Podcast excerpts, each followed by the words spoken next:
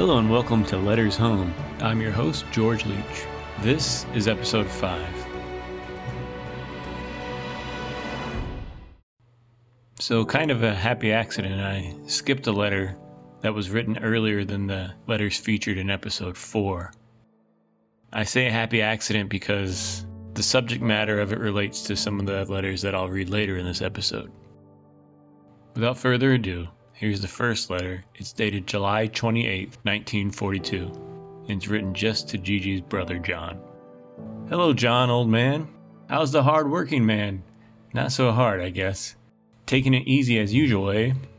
I hope you found my rod and reel. I don't know where I put it. Maybe in the basement or upstairs in my room. Take good care of it and don't lose any parts, or there will be trouble. See?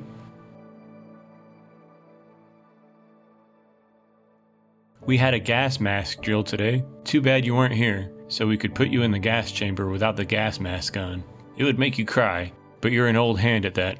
I'm kidding you all along, John. You can handle yourself, I guess.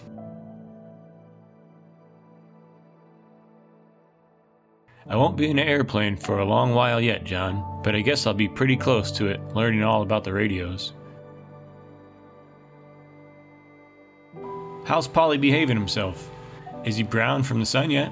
How about you? I'm sunburned around my neck and in a V shape down my chest. We had an obstacle race today over hurdles, planks, over a nine foot fence. You had to jump to reach the top and pull yourself over, through pipes and down ladders, then up a hill. I came in second. Thanks for all the letters.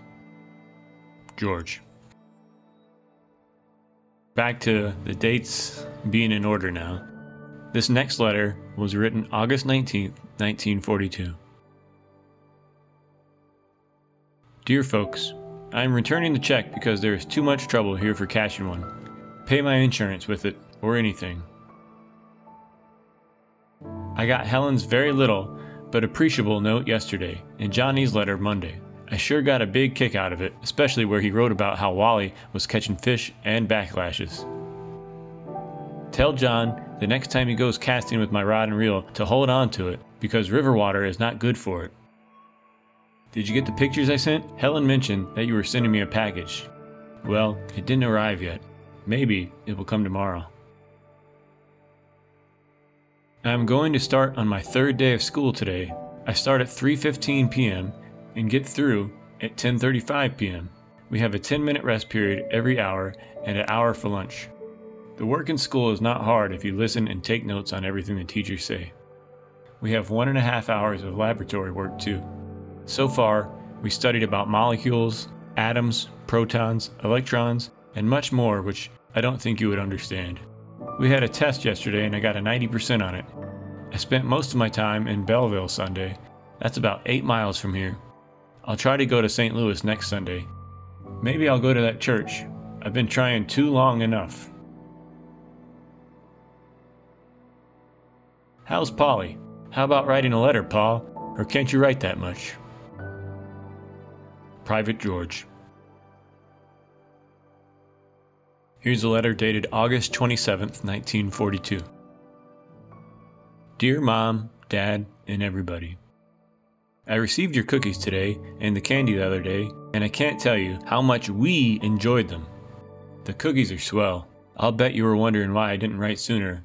Well, to tell you the truth, I don't get much time now for letters because of schoolwork.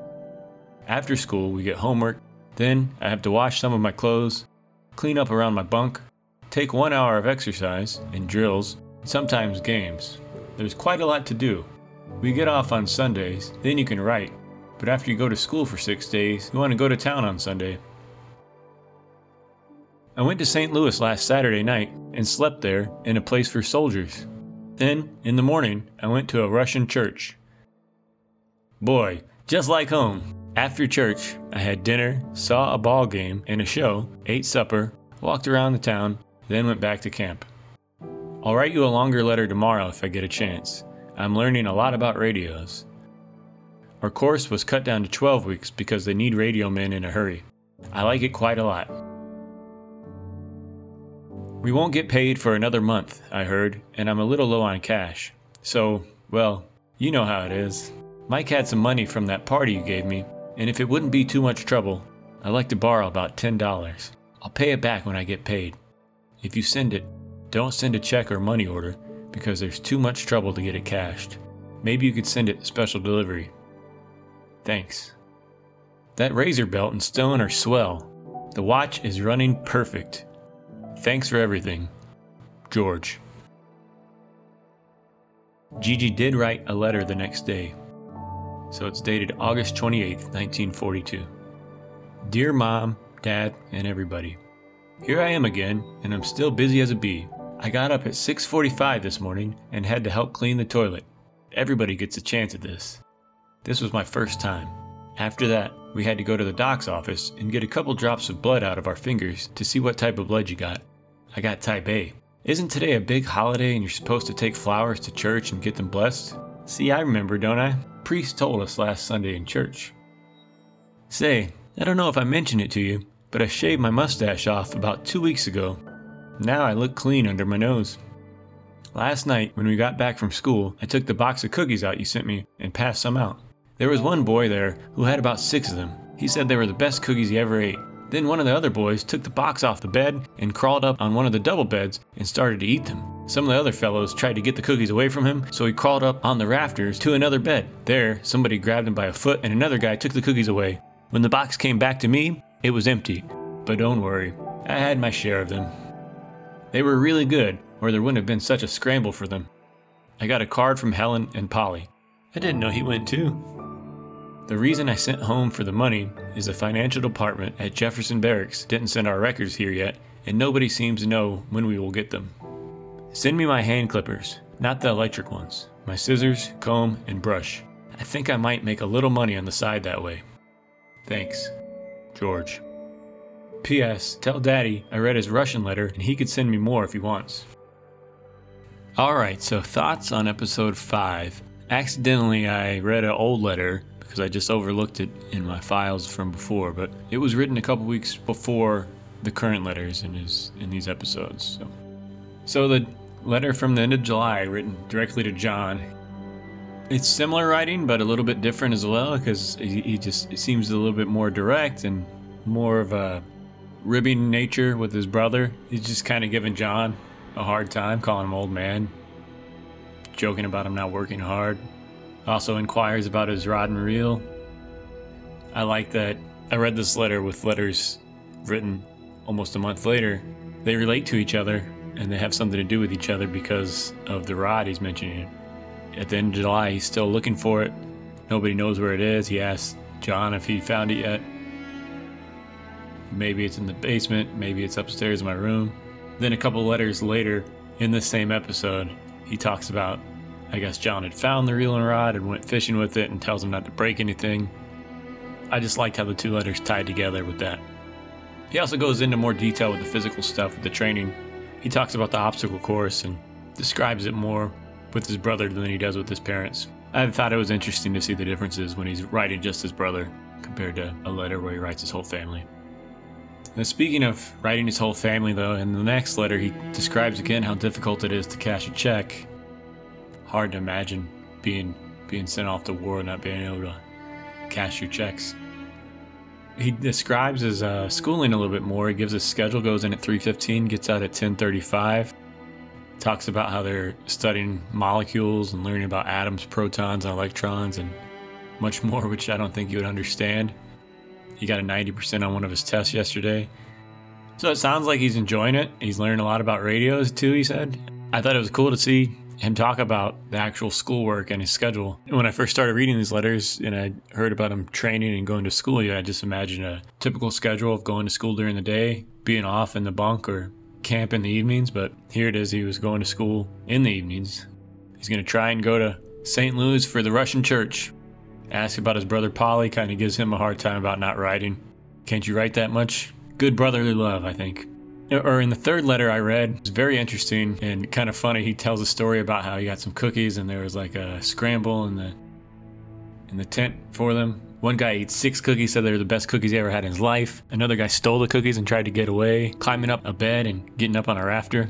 I could see that happening too because if there are people at camp or even you know, basic training or tech school. Some people don't get stuff from their family. So they're either really just deprived of the things they want and simple things like treats and cookies and candy that when they see them or have access to them, they kind of lose it or maybe even get a little jealous of those who were like Gee Gee and had family that was nice enough to send them treats from home. I find it really admirable of Gee Gee to even share them with such a large group of people. And you know, he talked about getting the box back, and it was empty. Don't worry, I had I had plenty of them. Really, really nice of him to share that treat with so many people, especially when they acted like that. Makes me curious about any future shipments of cookies and treats he'll get if he will be so generous. I guess we'll see. He talks about being low on cash. I guess there was a party for him where Mike was able to raise some money. So if you send it, don't send a check or money order. It's too much trouble to get it cashed. He talks about something that he asked for before the razor belt and stone or swell. I just think that's really cool that he mentions it. He's grateful. It was a simple request, a simple ask, but it seemed to be doing a good job and he likes it. Additionally, he follows up again on the watch. I think this is mentioned probably in like about five letters. It had a crystal. It broke when he was writing a letter. He couldn't get it fixed in St. Louis. He sent it home Apparently, he got it back. The watch is running perfect. I like seeing that follow up. It's a, uh, I don't know if it's an end to the story of the watch, but it's definitely a nice addition to the story about his watch. We'll see if he mentions it again later. I'm glad to hear that he got it back and it's running perfect. So in the last letter, he's talking about how busy he is again. He gets up at 6:45, has to help clean the toilets. Everybody gets a chance at this though. They also had to learn what blood type he had. He had type A. Isn't today a big holiday and you're supposed to take flowers to church and get them blessed? So for this one, I had some difficulty. I was looking up Russian holidays. He's mentioned Russian churches before and going to a Russian church in St. Louis and his dad writing in Russian. If you haven't gathered yet, that's where his family's from. Being so far, so long ago, I, I looked up, first started Googling Russian holidays, end of August, August Russian holidays, August 28th Russian holiday, August 27th, last Sunday of August Russian holidays. I used all these different terms, found a couple different holidays that fell either close to the same date or around the same date. For instance, September 1st is Knowledge Day, which marks the beginning of the school year for kids, and they usually carry flowers to the school. I don't think it's that. The Day of Knowledge was established in the Soviet Union in 1984. So since it started in 1984, obviously that's after 1942, that couldn't have been it. There's another holiday called the Day of Russian Cinema. It takes place on August 27th every year. They celebrate cinema and movie making, films, that kind of thing. But this event started to be honored in 1980 during Brezhnev's government. So August 27th, there is a holiday in Russia, but it didn't start until 1980. Can't be that.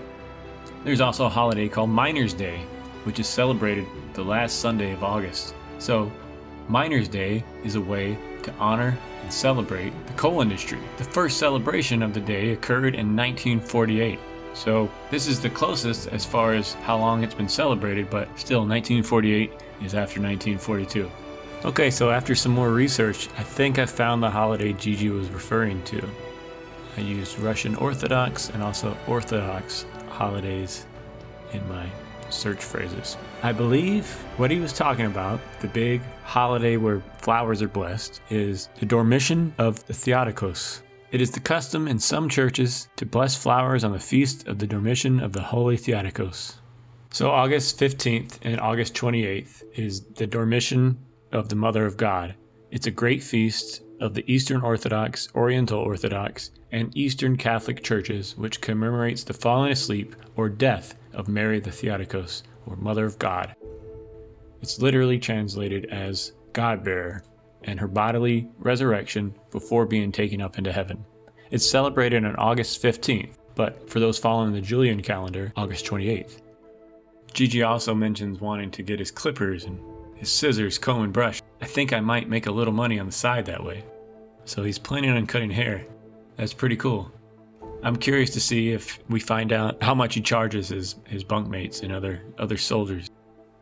Maybe we'll find out in the next episode, Letters Home. This has been Letters Home. Letters Home features music by Scott Buckley.